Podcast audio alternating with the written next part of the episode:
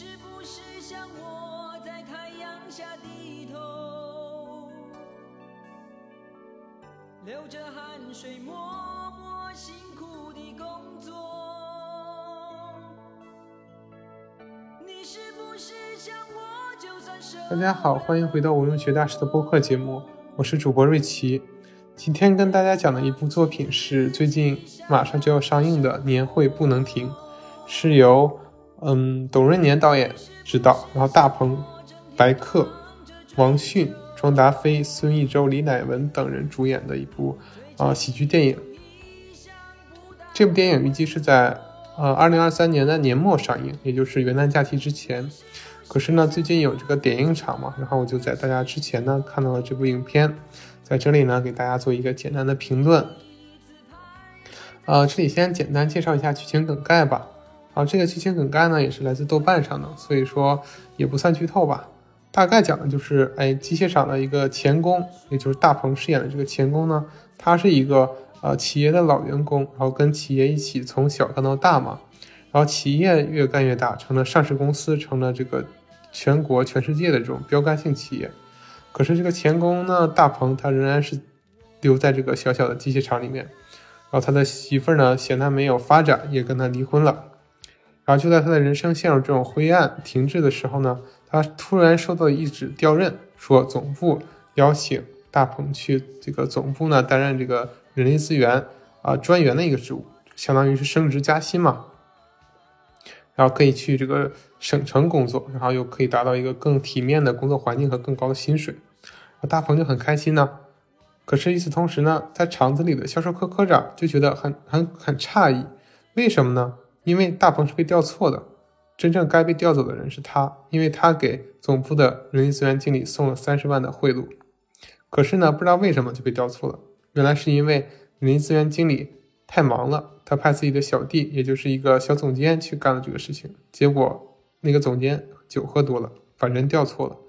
这样呢，大鹏就稀里糊涂进入了总部工作。进入总部工作呢，因为他被当成了关系户嘛，然后就被白客饰演的人力资源小组长，然后就是非常啊、细心的呵护，然后也不让他干活，就天天悠哉悠哉的待着。然后这时呢，公司里出了一些新的政策，就是公司遇到的经济问题，整个集团公司，所以公司的副总裁，也就是李李乃文饰演的副总裁呢，决定去裁掉整个公司三千人的名额，来确保公司的一个啊长期稳定的发展。但是他裁掉这三千人呢，并不只是为了公司的盈利，更主要的是他想清洗董事长在这个集团里的老老一代势力，来增增强他对整个集团的控制权，然后有一天去取代他的这个董事长的地位。因为董事长呢，就是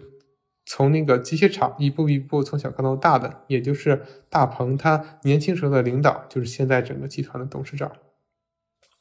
然后在这样一个环境下呢，然后大鹏就稀里糊涂的加入了公司嘛，然后他在公司就闹出了很多笑话，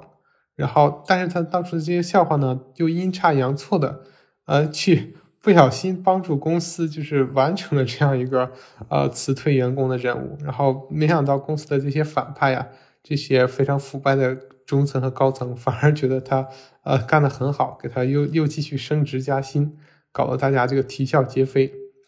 然后，但是慢慢呢，其实他们就发现了，哎，其实，呃，这个大鹏确实是被错调上来的，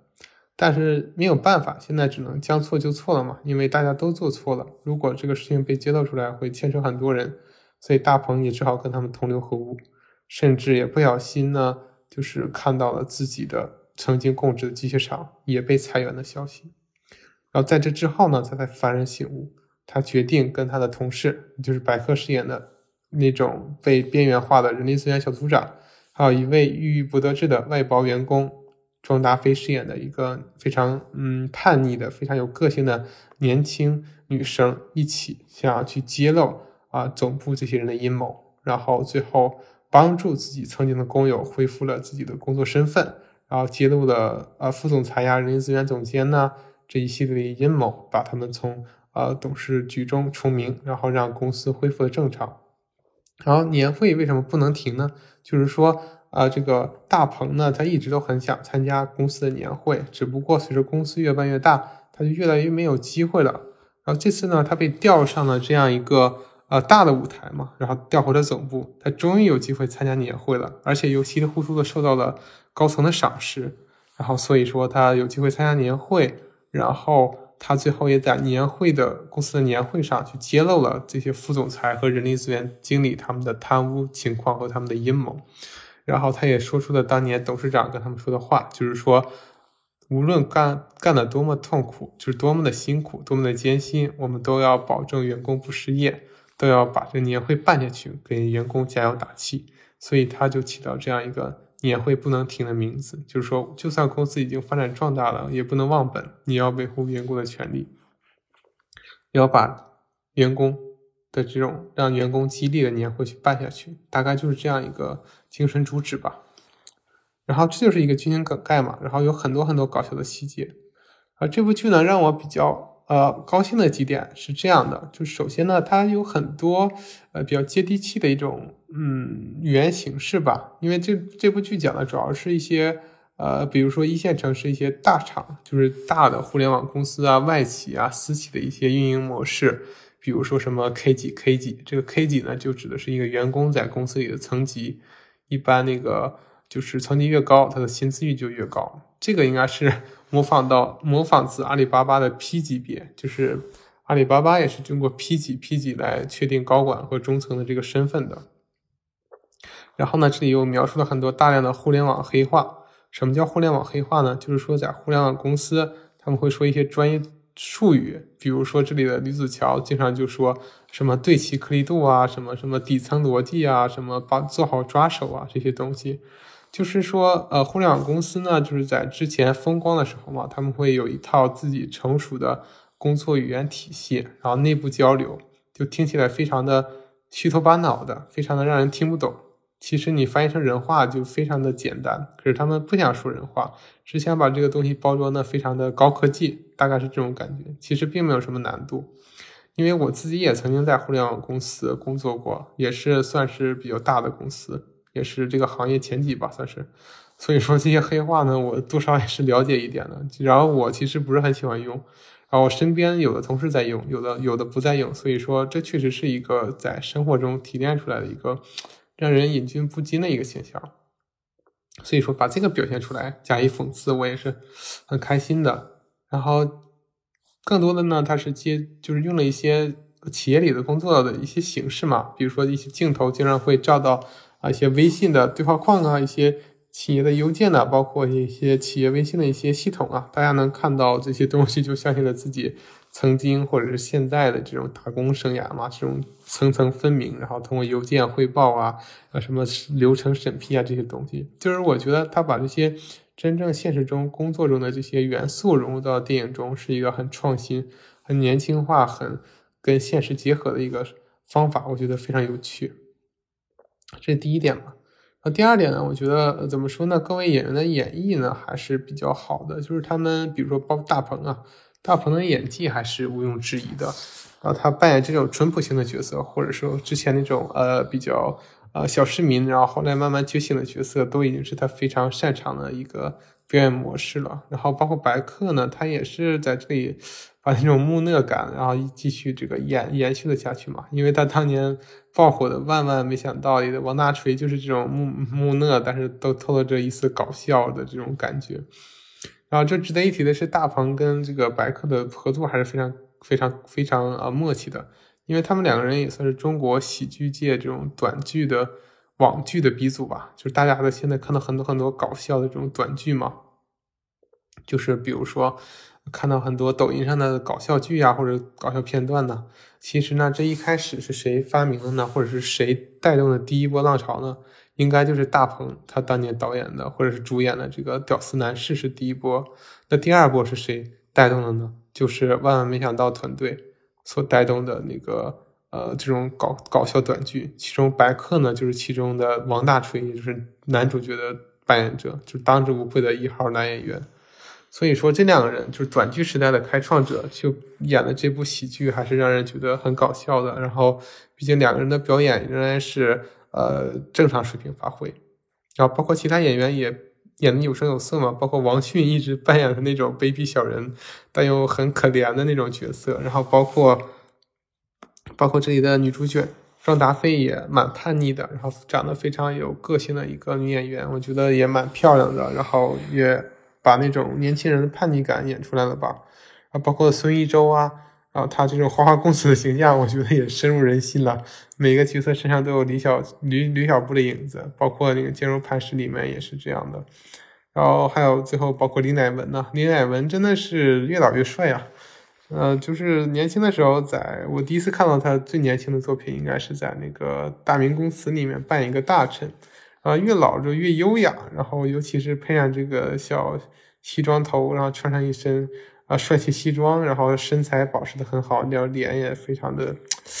就是也没有什么皱纹呐。我觉得真的就是有人越老越帅，越老越精致。那在这里扮演的反派也挺适合他这种，呃，这种这种斯文败类的气质啊。啊，这里的斯文败类对我来说是一个，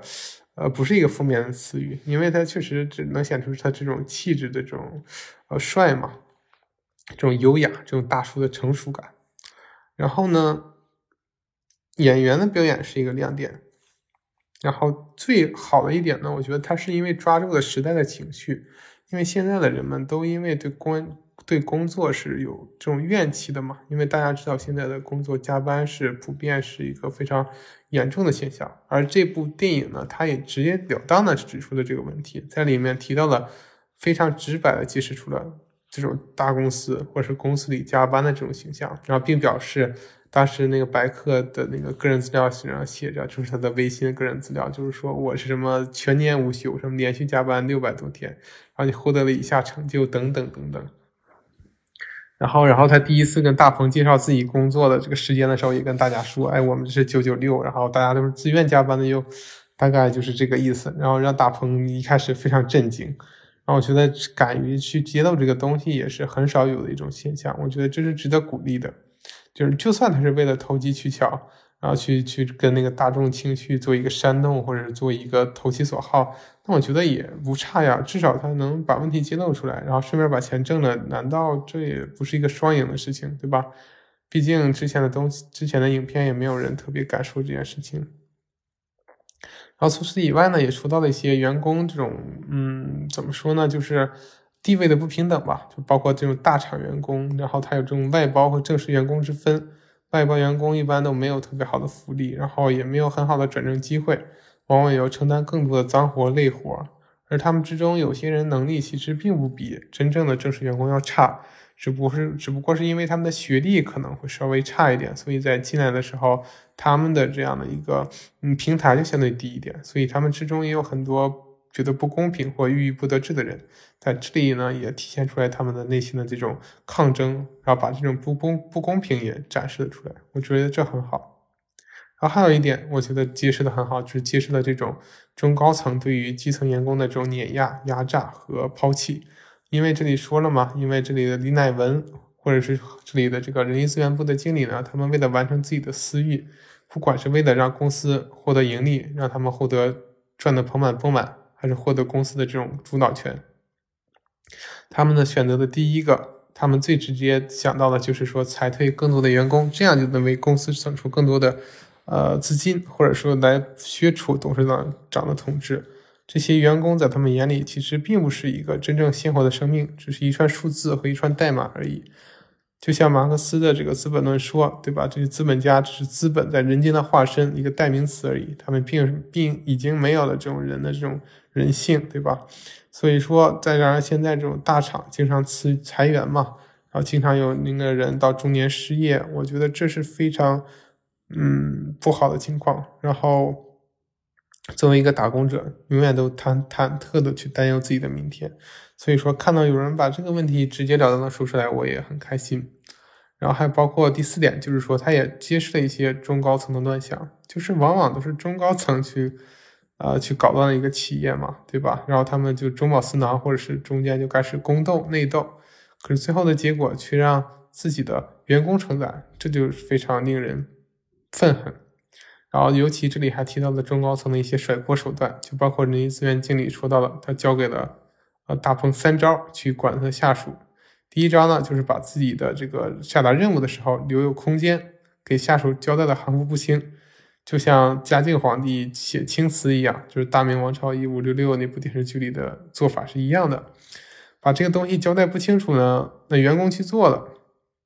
如果做得好呢，还是领导的功劳；如果做的不好呢，是员工自己领会错误。反正永远他都是不沾锅，就是他没有责任，领导是没有责任的。啊，第二个技巧呢，就是说，哎，搞好关系，对这个员工称兄道弟啊，或者是给他一些情感上的一些啊安慰，然后让他老老实实为你卖命嘛，让他感动他。然后第三个策略就是。呃，去分化员工，去让员工之间互相呃指责，或者互相提意见，或者让他们内斗，这样他们就没有精力去呃，对吧？去去攻击你这个呃当上司的了，然后这样就更加安全了。啊，这就是他提出的一些呃，原这个中层领导的一些。啊，育人之处吧，这也是非常赤裸的把这个现实问题给提了出来。我觉得这都是非常好的，都是比之前的一些某些所谓职场剧啊，那些正儿八百的职场剧更更好的一些嗯点吧。然后，当然它也有很多啊不完善的地方，就比如说我们看到它依然是大鹏这种煽情的老模式嘛，就一开始给你讲一个什么呃比较呃一个人，然后他就是看到了花花世界，然后又。啊，就是又迷失了，然后迷失其中，然后最后幡然醒悟，然后知道了啊，我应该去返璞归真，跟自己的家人呢，或者是老朋友们站在一起，去打破这个阴谋，然后最后获得一个大大团圆的结局。我觉得在很多他的作品里，比如说像什么《缝纫机乐队》啊，什么《煎饼侠》呀，呃，我我我还真的看过大鹏导演的好多好多作品。他从《煎饼侠》开始，我好像就是他的忠实用户。就是观众，就是我，我不知道为什么，就是我按理说不会对这种电影特别感兴趣的，可是大鹏的很多部作品，我都是在电影院花钱看过的，包括这部电影，我真的是花了很曲折的过程，就是我真的是，呃，折腾了一个下午，我才赶到电影院把这部电影看了。我觉得就是真的和大鹏还是有缘分，我不知道这是为什么，就莫名有这种感觉，嗯。然后，当然，我觉得他他他可能还是为了迎合时代情绪，我觉得这是他最擅长的一点。包括之前的缝纫机乐队，或者是其他的素材，都就是就是作品都是这样的。我觉得这是他的优点，但也是他投机取巧的地方。但我们无法去苛责什么，因为电影毕竟是一个商品，就是至少商业电影肯定是为了赚钱而服务的。他去摸准时代的命命搏，时代的脉搏，我觉得完全没有问题。就像大家之前批判这个药神去炒作这个国民情绪嘛，然后所以才获得了这么高的赞誉和票房。我觉得作为商业电影，它无可厚非。嗯，但是我们要知道的是，我想对它就是有意见的是，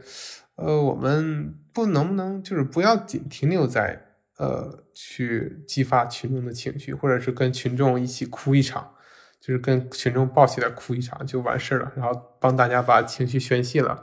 然后我们就相当于做上心灵的马杀鸡、心灵的按摩，然后我们就把钱赚了，然后就完事了，这个事情就没有了。就是说我们在电影里骂一顿就无所谓了，这件事情就翻篇了。毕竟人们的记忆只有七秒钟，在现实中我们该怎么样还是怎么样，什么都改变不了。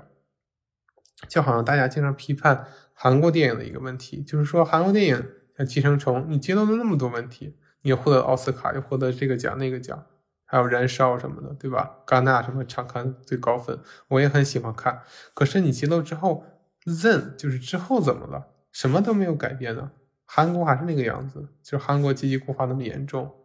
那我们这里的这部电影，他把我们的情绪消费完了，大家看爽了，大家哭了一场，呃，非常感动或者非常的开心，然后好好的把自己的心里的领导都骂了一遍，然后说：“哎，你这个天天让我加班，我现在看你。”跟电视里的人一模一样，就报应了吧？可是你骂完之后，你哭完之后，笑完之后，第二天你不是还要去上班？你还是要面临着比电影中更残酷的、更麻木、更无聊、更消耗人的工作环境。我相信大家大多数人在日常的工作的内容，远远比这部电影描述的更加的枯燥乏味，而我们要用一生去干这个事情。甚至有的人都干不了一生，一半就被辞退了，然后之后有可能找不到工作。所以说，我们看完之后，真的无法留下些什么吗？这是我想说明的问题。我不是说要苛责大鹏导演的作品，我觉得他拍的蛮不错的，因为这部作品他能把这些问题提出来，就已经是一种进步了。就是我们把问题点出来，有人愿意去说，有人愿意愿意去看到大众的情绪，愿意去把它指出来，然后把这个伤口露出来给大家看，都是好的。我们也没有必要去苛责他去改变什么，因为这不是电影的任务，电影的任务是宣传，是展现，是给大众去一个看到。但真正的改变什么时候才会发生呢？什么时候我们才能真正的就是不要加那么多班？什么时候我们员工权益有更多的保障？什么时候我们能真正的做到跟我们的上司有一个更相对更加平等的一种职场关系？我觉得这才是我们真正应该考虑的，而不是说看完电影就完事儿了。所以说，我们期待的是更多真正的关于职场上的改变。就好像电影里说的“优化”的意思，不是说要把人员裁掉，而是说我们要让整个企业变得更好，这样才能给我们每个人更多的空间，而不是一旦遇到问题就想到去裁员、去砍掉员工的福利，而是说我们能不能想去创造更多的机会，去市场上、去国际市场，甚至去发明创造一些新的机会，让我们每个人都变得更好。就好像说。当大家都去分蛋糕的时候，我们能不能想，我们去造一块新的蛋糕，这样大家就不用抢那么吃力了，对吧？所以说呢，还是希望能够看到更多现实中的改变。就好像最近我们又看到董宇辉的那个事件嘛，董宇辉跟东方甄选的这样一个矛盾，就是我们看到，就算一个打工人，他做到了 像董宇辉这样的高度，就是说打工人中的顶流水平了。就全网好几千万粉丝，或者是抖音好几千万粉丝，可他仍然逃不过来自于忠诚导演、忠诚这个管理者的一种制约、制衡和压榨。我们先不说董宇辉是不是无辜的，或者说他知不知道自己的这种劣势能给他带来一些同情分，但是光从一开始的表现来看，作为一个打工人，他确实是受到某种程度上的欺负的，对吧？所以说。这条路仍然任重而道远，希望有一天，打工人能够真正的做到平等的去跟企业、去跟资本进行交涉和交流，然后也让这部电影的故事能够真正的发生，而不是仅仅停留在幻想之中。幻想我们可以把这个东西带到年会上，让董事长解决，而是说这个东西能够真正的让员工自己去。解决，而不是只是依赖董事长的个人威望去解决，这是我最希望看到的，就是我们，呃，不再依赖个人的力量，就不再期待一个，嗯，管理者能帮我们去解决这个问题，而能由我们自己去直面这个问题，想到一个对大家都更合理的。员工和企业关系的一种处理方式，这是我也同时作为一个年轻的、相对年轻吧在打工人的自白。嗯，对这部电影大概就说这么多，还是很推荐大家去电影院看的。只是希望大家在看完之后可以想一想，这部电影能不能在让我们精神舒爽了以外，给现实层面带来一些更大的改变呢？好，我的今天的节目就进行到这里了。然后下一个节目呢，就是我打算要跟我的小 F 同学呢录一期《漫长的季节》，这真的是我等待了很久很久的作品。因为如此精彩、如此有深度的作品呢，我总是想要找一个同样有深度的搭档才能完成它。然后我这刚才跟我的朋友沟通了一下，他确实答应我。打算在元旦假期期间呢，把这部电影或者这部电视剧给聊完，所以敬请大家期待我们之后的啊节目吧。那我们今天的节目就录在这，录到这里了。然后请大家关注我们的各种播客账号，它都叫无文学大师。那我们下期再见吧。